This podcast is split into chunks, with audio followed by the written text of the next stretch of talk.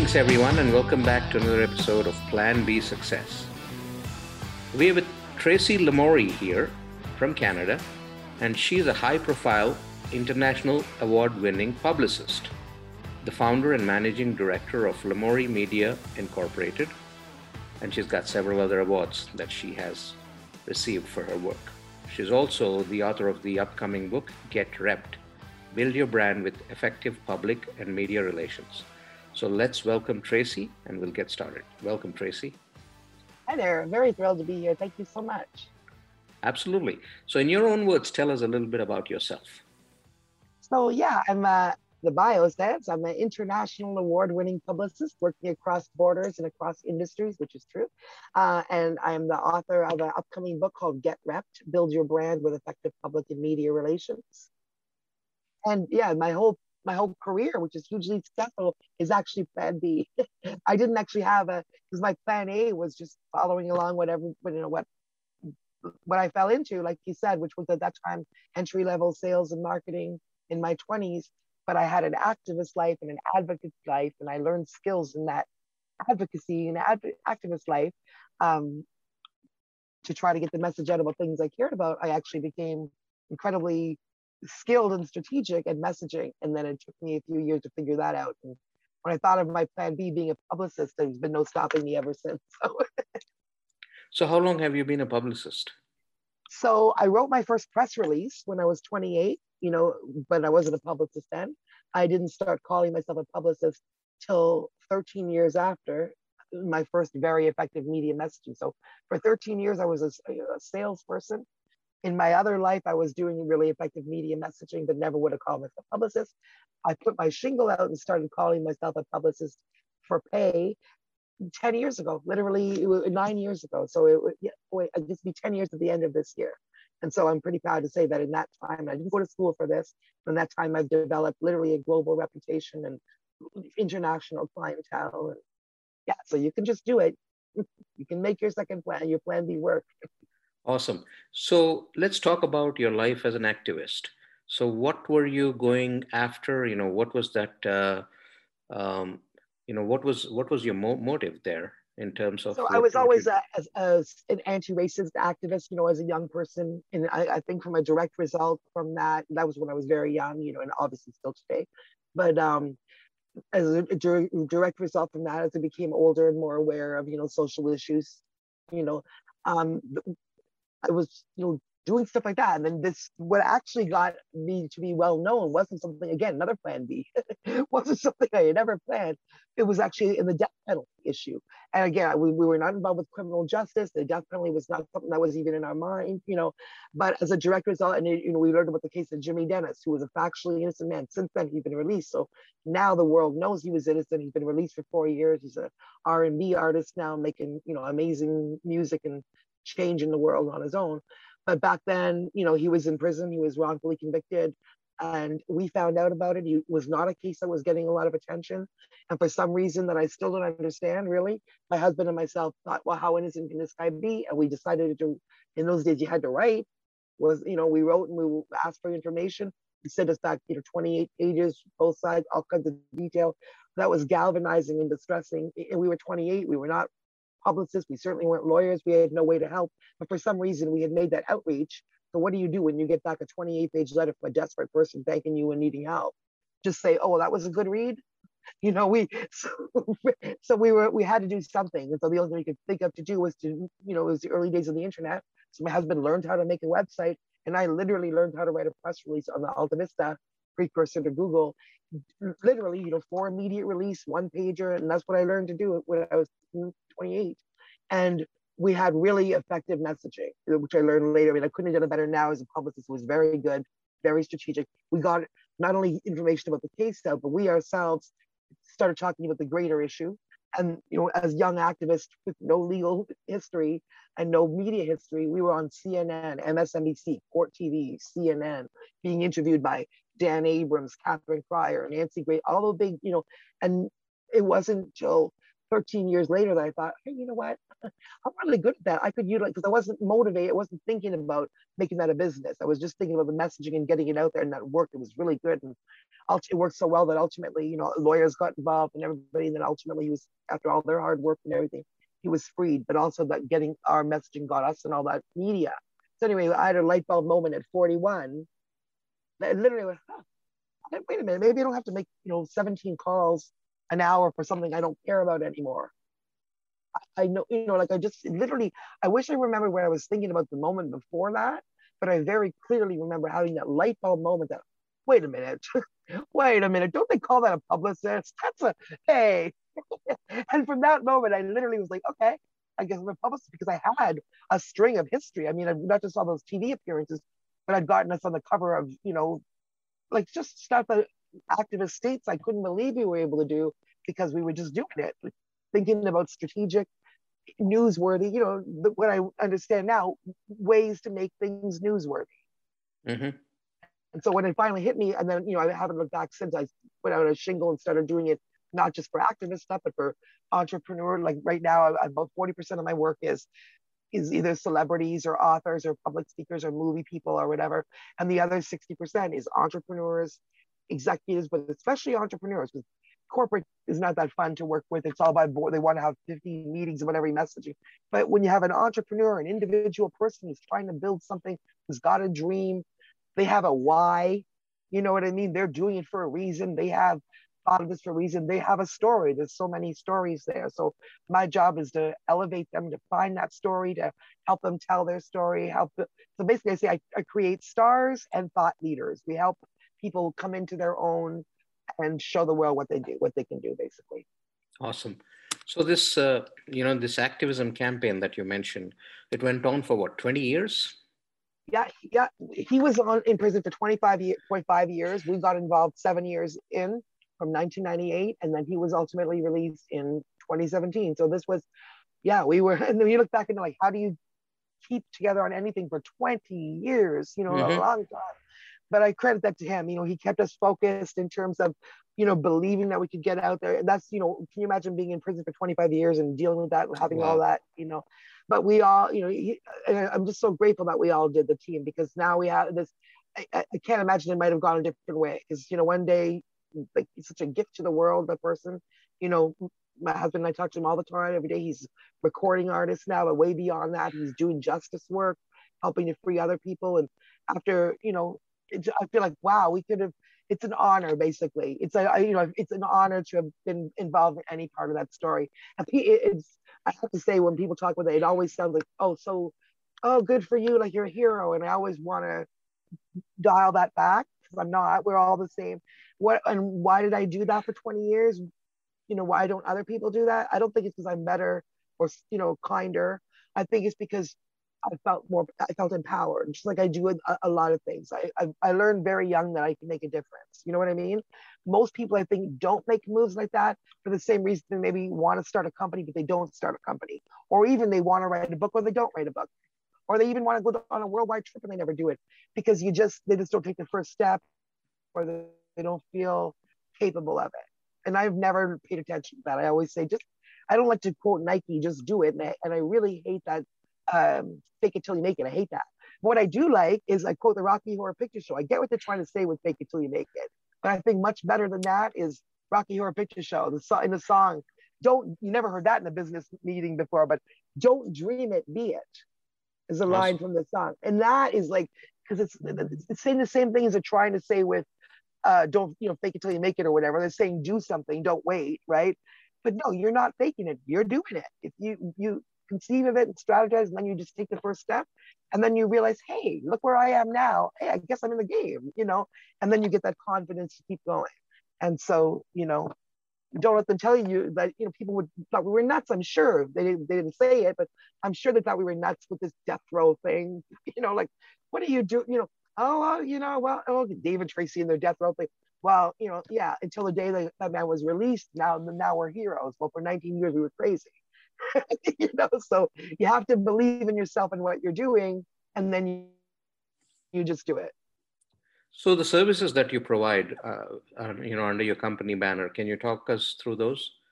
Yeah, so absolutely. Um, again, basically elevating and celebrating what people are doing. So no matter what it is that you're doing, I make the world sit up and pay attention to it. So people are often surprised when you talk about the client base because again they, they expect politicians and movie stars and all that. And, and again those you know i don't like the politician action anymore. I used to but now i don't. But uh, movies and film and all that sure. But other than that I, if i look at my clients here i have luxury real estate agent. I have uh, a stylist because been working together for two years. Now they're a celebrity stylist. Before that they had this or that little thing. And then we build them up to the point where they're being quoted globally now they are the celebrity style. What you do, it's not even about celebrity. Maybe the thought leadership phrase is better, you know, but it's about literally letting the world know that what you do. So that's what I, I find ways to do that. I find ways to get my client, number one, the old standard press releases and all that, get media attention. I monitor also the media landscape, incoming media landscape, all these different sources from like the sources like Podmatch and Matchmaker and podcast matchup services that match up, you know, my clients with or me with people who might want to interview us my clients. In that same way, there's there's media, mainstream media, where you know, a reporter from Oprah.com or a reporter from Reader's Digest who's on deadline for Tuesday at six and has to speak to whatever. So I'm monitoring all of those incoming opportunities for my clients. I'm looking and reaching out for opportunities. I'm researching till three morning on a global level to find if there's awards my clients might qualify for. If there's so literally, I'm always looking for ways to make them literally to make them to show the world that they're stars. Everybody I take on, I consider a star. You know, whether they're a, celebrity or whether they're, they're I mean, they may not consider themselves a star. They're awesome in their field. They're leaders. They may not have done any media, and so it's my job to show, you know, elevate. They're not even elevate because they're publicly elevating, but they're already doing this amazing stuff, and I'm showing what, what they're doing. So basically, it's a way of thinking of PR is like a cousin of marketing. Every entrepreneur knows about marketing. They know about advertising, but the, the PR component is related, but it's different. The, the thinking that you need to access media in the newsroom is completely different from the advertorial mindset that entrepreneurs are used to.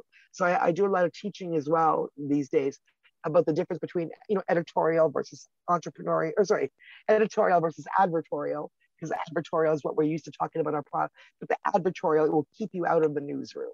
So you have to get your head around how to be a source an expert source without trying to sell your product. And uh, where are your clients mostly from? In terms of location? Yeah literally all over the world even when I started, I had more clients in Los Angeles than I did in Canada. I have, you know, clients in Canada, I have clients in Los Angeles. One of the uh, Africa's biggest uh, television stars is my client. I she's in Ghana.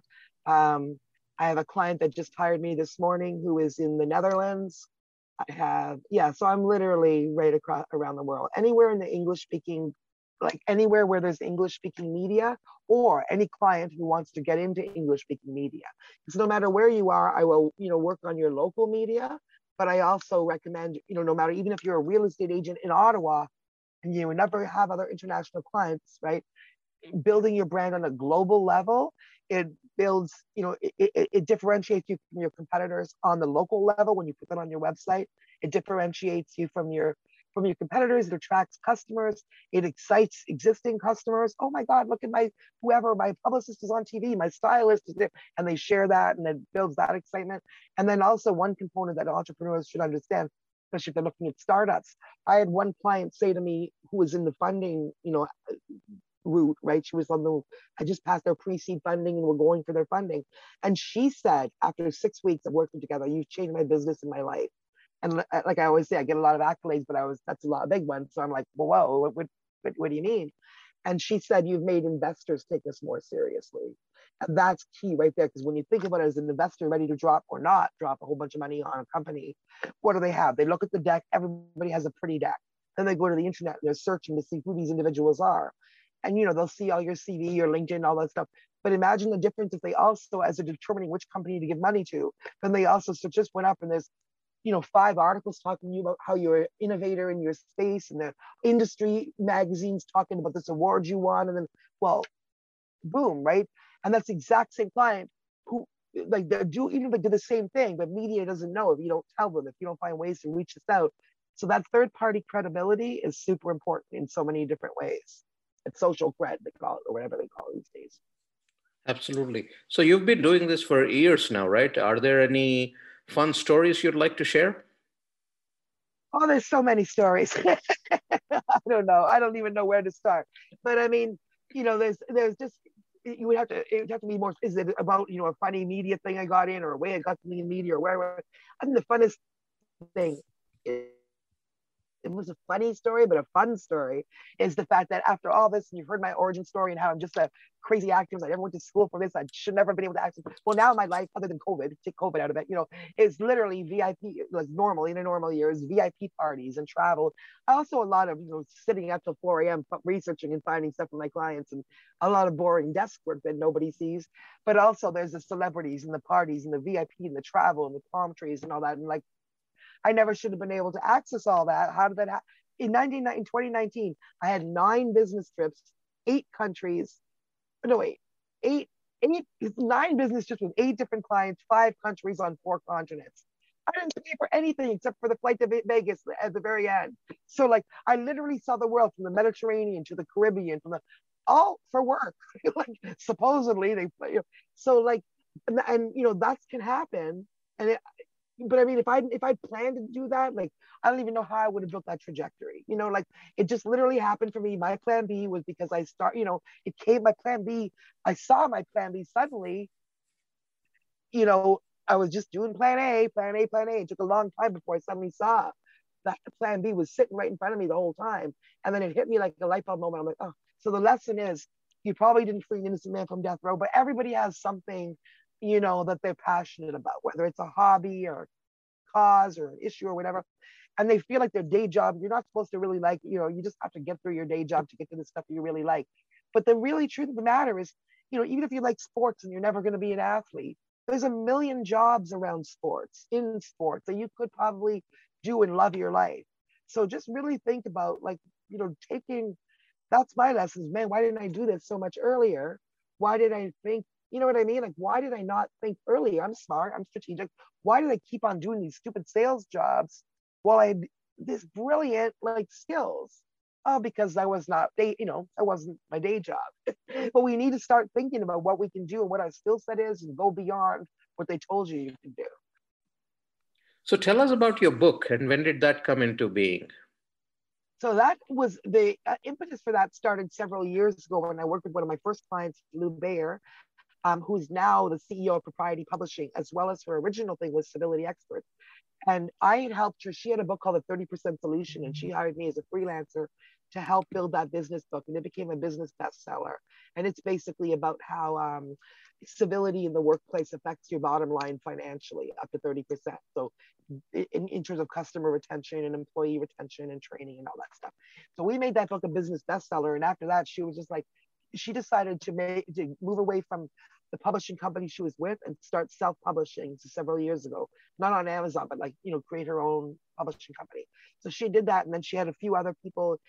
She she decided to publish for other people in soft sales or soft soft skills kind of stuff. And then about a year after that she came to me and she said you know what? Will you write the book? Literally write the book on pr because of the fact that we had made her business books and other business books that she was promoting bestsellers. She's like PR is like a soft skill, meaning soft skills and you know communications and all that. And her publishing company focuses on soft skills. So she asked me to write the book, and um, so I'm writing the book. So yeah, it's it's taken a while because I was so busy doing the PR that I wasn't stopping to write about the PR. But then in COVID, I got a little bit more disciplined on that, even though I'm still super busy. I actually put into my schedule an hour here to write, an hour to write. So now, yeah, get repped, build your brand with effective public and media relations. And it's the same you know, a lot of it's talking about the same kind of things I talk about in all these podcasts, editorial versus advertorial, um, explaining to, to um, entrepreneurs why they need to think about this, also what they can do on their own, what they need a publicist for, you know, different things like that.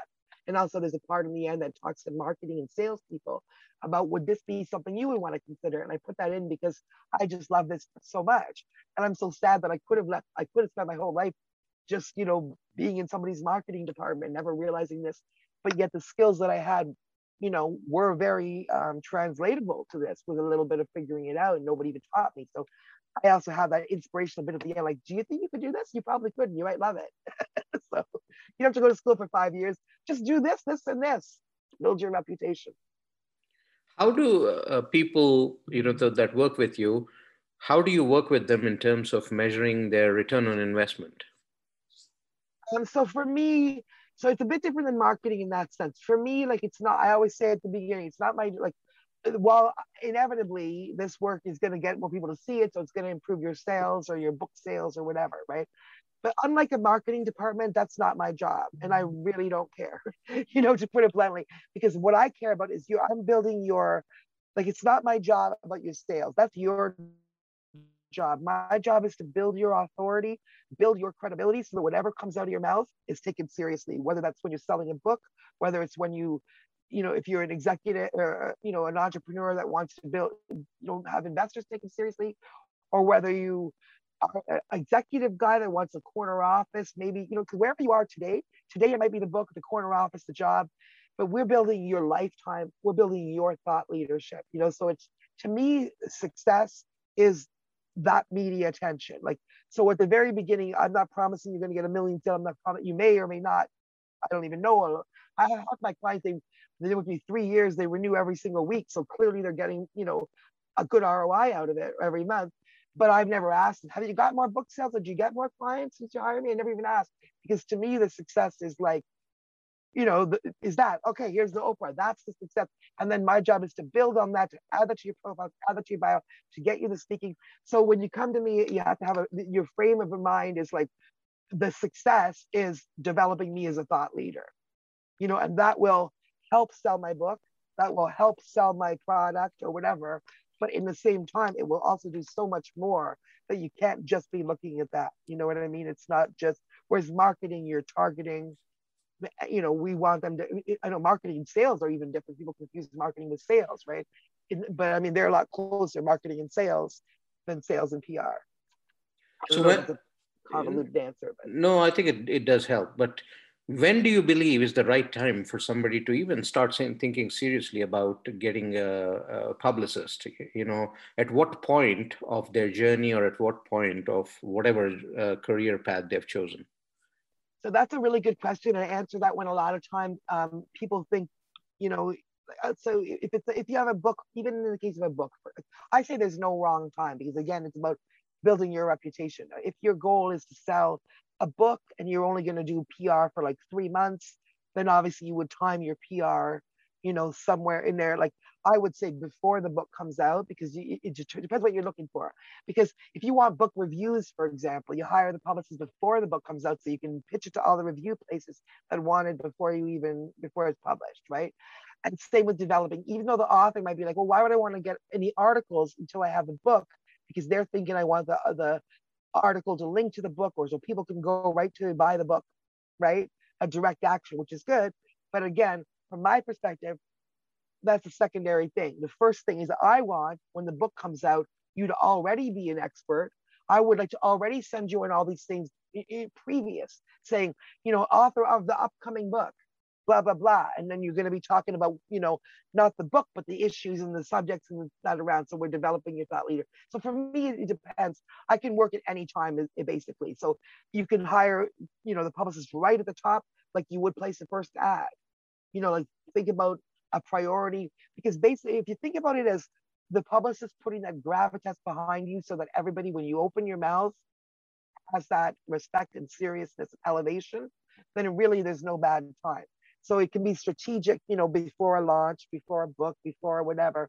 But i say to me any expert that comes to me if you're an expert i'm like you should be talking to media about it. You should every single day there's opportunities you may decide in terms of the press release when are you going to have a message that you're going to want to put out? Remember i also spoke about all the incoming opportunities for experts of all kinds to just respond to. You know those and then you start building those blocks and you know no matter what you're doing as your ultimate goal that's gold. So really it's you know when do you start like to me it's you know when do you start developing? The right now like whenever you're every we all have reputations right now especially on the internet whether you know you're developing your reputation or not, you're posting things, you're linking things, you're, people are coming to a conclusion about you, or they're just thinking, oh, that's nothing but you see there. You know, so you already have those platforms. Why would it be bad to start building, you know, positivity and leadership on it? So, your book, uh, you know, what can readers take away from it and where do they find it? Um, so I'll, I hope they learn all of this stuff. I hope they come out of it going, oh my goodness, that's something I've been completely missing. And also, I hope they learn that from these podcasts as well, because um, just a, one line 80 to 90% of entrepreneurs have no conception or aren't thinking about PR and media, but there is not one corporation, big corporation in the world, not one, that doesn't have a PR slash communications department. So, right there, that shows you that entrepreneurs were not thinking about this, are just not on an equal footing, and they could be. They could actually punch way above their weight with a little bit of media. So yeah, you should learn. That's what I hope you guys learn from this, from the book. And, um, and you'll be able to find it on proprietypublishing.com, on amazon.com. And I'm, I'm hoping in bookstores, but we'll know that soon. And that should be um, probably by the end of August. I'm hoping that it's going to be published. And then um, as far as people that are looking to reach out to learn more about your services or perhaps to work with you, what's the best way to reach you? Um, so you can reach me at lamourie.media.com. That's L-A-M-O-U-R-I-E media.com. Uh, Instagram, Tracy Lamourie PR Media. LinkedIn is a great place to connect, Tracy Lamourie. Old Technology, you can reach me. Uh, Toronto number is 289-788-5881. Number in Beverly Hills is 424 444 8052. And right now, both of those are coming through to me in Canada because I'm seeing out COVID on this side of the border, though I back in California by October. Thank you so much, Tracy. I think it's been a pleasure hosting you and learning about you, as well as your company and the services that you provide. You you've been on a fascinating journey yourself. You know, being an activist and then turning into a PR specialist. Um, story. yeah. Uh, Thank you. It's been a whole lot of fun. I really appreciate it. Before I let you go, I'd like you to share one takeaway with the listeners. Anything that comes to mind. Okay, um, I usually end with a phrase, a little like I, I, I would quite commonly because I think it's important. A lot of people are not feeling successful, and they should be, you know, because they they're made it through all these times. So whether you're feeling on top of the world right now and you still have goals, or you you know felt like jumping off a bridge yesterday, and you're standing here listening to this, rolling your eyes and it's success, you know, either way, you didn't i love this you guys. You didn't get this far to only get this far. So if you're successful and you've been rocking it and kicking it and you got goals you can reach the top of the mountain. You can get get that grammy like i say to jimmy dennis you can get you know you can reach that goal. But even more importantly if things have not been going well if you know the world just seems rough and everybody's an ass you know and it's been hard and people are trying to take you down and whatever it is that you feel you got through it all though right? Like you're, if you're listening to this today you got through all that you're still standing you beat all that. And this world is a hard place sometimes. If you beat it all you are absolutely a winner no matter how you feel right now. So you know you didn't get this far. You didn't get through all that. You didn't get through all the you know all that to, to let the world get you down. So you didn't get this far to only get this far is what i like to awesome. Thank you very much tracy. Thank wish you. you wish you the very best as you make progress thank you so much Ajit.